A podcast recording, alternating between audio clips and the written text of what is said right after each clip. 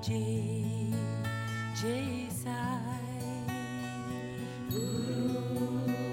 Sai Sri Sai Satcharitra, The Wonderful Life and Teachings of Shirdi Sai Baba, a modern rendering. Chapter 8 Importance of Human Birth. In this wonderful universe, God has created billions of creatures, including gods, demigods, insects, beasts, and men, inhabiting heaven, hell, earth, ocean, and sky, and other intermediate regions. Of these, those souls whose merits predominate go to heaven and live there until they enjoy the fruits of their actions. When this is done, they are cast down. Those souls whose sins or demerits predominate go down to hell and suffer the consequences of their misdeeds for as long a time as they deserve.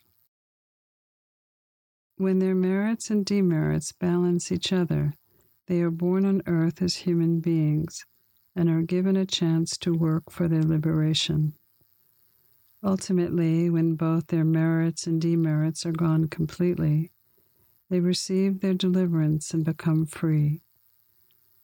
To put the matter in a nutshell, souls get their rebirths according to their deeds and intelligence.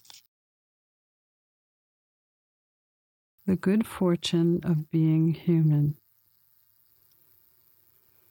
As we all know, four things are common to all creatures food, sleep, fear, and sexual union. In the case of man, he is endowed with a special faculty, knowledge, with which he can attain self realization that is impossible in any other birth. It is for this reason that gods envy man's good fortune and aspires to be born as men on earth to get their final deliverance. Some say there is nothing worse than the human body, which is full of filth, mucus, phlegm, and dirt, and which is subject to decay, disease, and death. This is no doubt true to a certain extent. But in spite of these drawbacks and defects, the special value of the human body is that man has the capacity to acquire knowledge. It is only on account of the human body that one sees, through knowledge, the perishable and transitory nature of the body and of the world. One then develops aversion to sensory enjoyments and can discriminate between the real and unreal and so attains self realization. If we reject or neglect the body because it is filthy, we lose the chance for realization. If we are attached to it and run after sensory enjoyments, we go to hell. Therefore, the proper course for us to pursue is the following the body should neither be neglected nor cherished but should be properly cared for, just as a traveler on horseback takes care of his horse on the way to his destination to return home. Therefore, the body should be used to attain self realization, which is the supreme goal of life. It is said that although God creates various creatures, he was not satisfied for none of them was able to know and appreciate his work. So he had to create a special being, man, and endow him with a special faculty, knowledge. When he saw that man was able to appreciate his Leela, God's marvelous work and intelligence, he was highly pleased and satisfied. So it is really good luck to get a human body, and best yet, to have a path to surrender to Sai Baba's feet.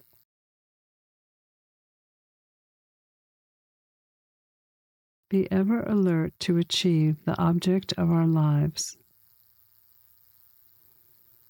Realizing how precious human life is, and knowing that death is certain and may snatch us at any time, we should be ever alert to achieve the aim of our life. We should not delay, but make every possible effort to attain our goal.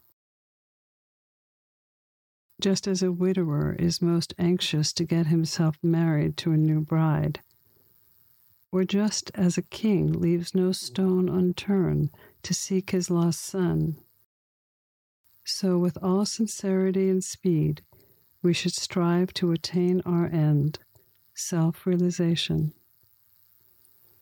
Casting aside lethargy and laziness, warding off drowsiness, we should meditate day and night on the self. If we fail to do this, we reduce ourselves to the level of beasts.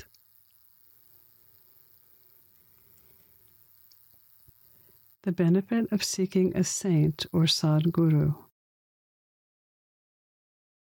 His movements and simple talks gave us silent advice. The virtues of forgiveness, peace, detachment, charity, compassion, egolessness, and control of mind and body are demonstrated practically to disciples by such pure and holy company. The most effective and speedy way to reach our goal is to approach a saint, sage, or sadguru who has attained God realization. What cannot be achieved by hearing spiritual lectures and studying of spiritual books is easily obtained in the company of such worthy souls. Just as the sun gives light that all the stars put together cannot do, so the Sadguru alone imparts spiritual wisdom that all the sacred books and lectures cannot impart. His movements and simple talks give us silent advice.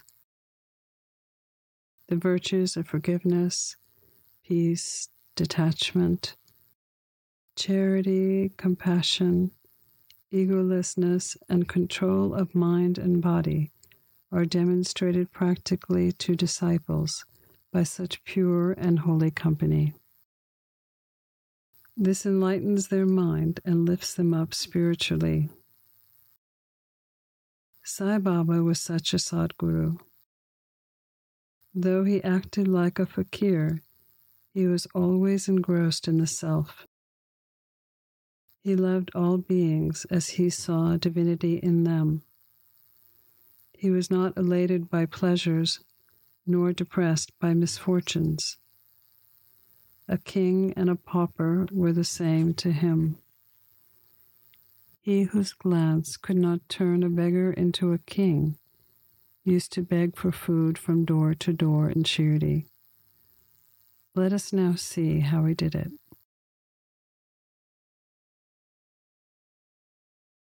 Baba begged for his food. Blessed are the people of Shirdi, in front of whose homes Baba stood as a beggar and called, Oh, mother, give me a piece of bread. Then spread out his hand to receive. In one hand he carried a tin pot, in the other a piece of cloth. Each day he went door to door and visited certain houses. Liquid or semi liquid things such as soup, vegetables, milk, or buttermilk was received in the tin pot while cooked rice, bread, and solid things were taken in the cloth.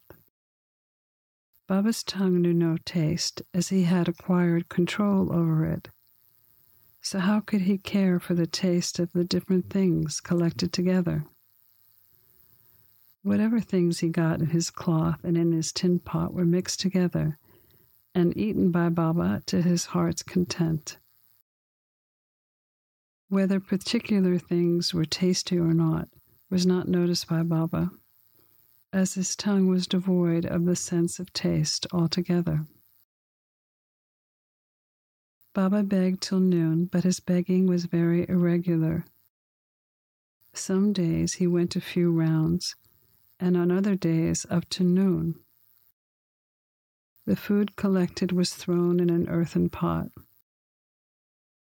Dogs, cats, and crows freely ate from it, and Baba never drove them away.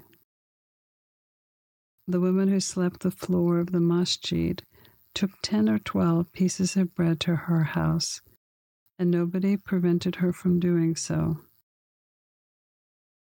How could he, who even in dreams never warded off cats and dogs by harsh words and signs, refuse food to a poor, helpless person? Blessed indeed is the life of such a noble person. In the beginning, people in Shirdi took him for a mad fakir. He was known in the village by that name. How could one who lived on alms by begging a few crumbs of bread be revered and respected? But this fakir was very generous of heart and hand, detached and charitable. Though he looked unpredictable and restless from outside, he was firm and steady inside. His way was inscrutable. In Shirdi, there were a few kind and blessed people who recognized and regarded him as a great soul. One such instance is given here. Baya Jabai roams through the woods to feed Baba.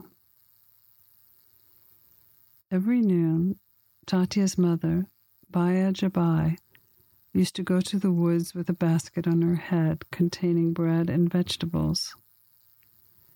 She roamed in the jungles for about three miles, trampling over bushes and shrubs in search of the mad fakir, and after hunting him down, fell at his feet. The fakir sat calm and motionless in meditation while she placed a leaf before him spread out the food, bread, and vegetables, and then fed him forcibly. Wonderful was her faith and service. Every day at noon she roamed in the jungles and forced Baba to partake of lunch. Her service or austerity, by whatever name we call it, was never forgotten by Baba until his Maha Samadhi remembering fully what service she rendered. Baba benefited her son magnificently. Both the son and the mother had great faith in the fakir, who was their God. Baba often said to them that fakir is the real lordship, as it is everlasting, and so called lordship is transient. After some years, Baba stopped going into the woods, began to live in the village, and took his food in the masjid. From that time on, Baya Jabai's troubles of roaming in the jungles ended.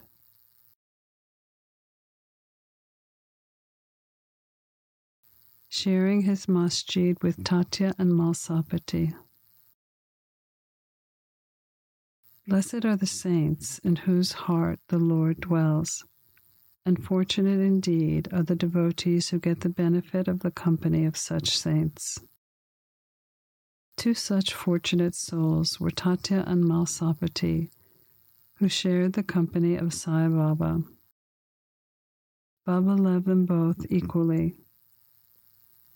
These three people slept in the masjid with their heads toward the east, west, and north, and with their feet touching one another at the center. Stretching their beds, they lay on them, chit chatting and gossiping about many things till late at night. If any one of them showed signs of sleep, others would wake him up. For instance, if Tatya began to snore, Baba at once got up, shook him from side to side, and pressed his head. If it was Mhalsapati, He hugged him close, stroked his legs, and kneaded his back. It was this way for 14 years that Tatya, having left his parents at home, slept in the masjid on account of his love for Baba. How happy and never to be forgotten were those days. How to measure that love and how to value the grace of Baba.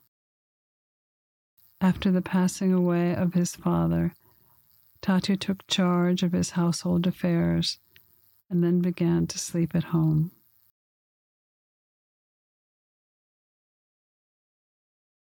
Baba's devotee of Rahata. Baba loved Kote Patil.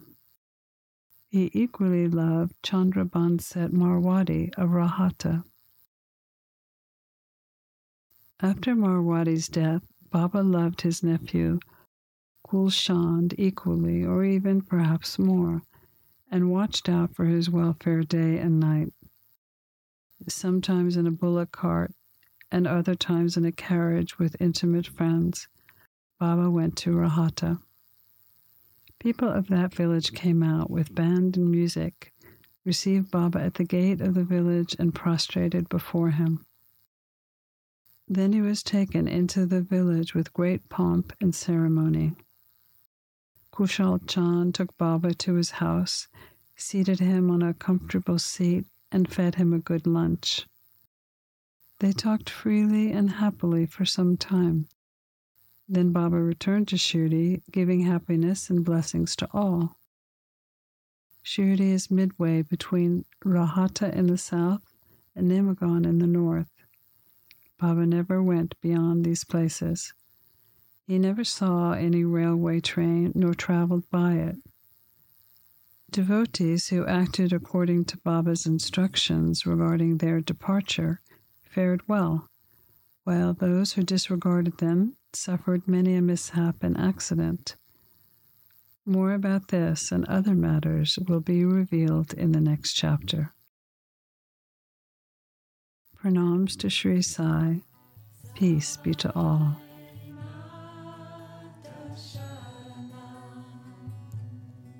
You've been listening to a modern rendering of Hemadpant's The Sri Sai Satcharitra the Wonderful Life and Teachings of Shirdi Sai Baba, edited and narrated by Monica Penaconda.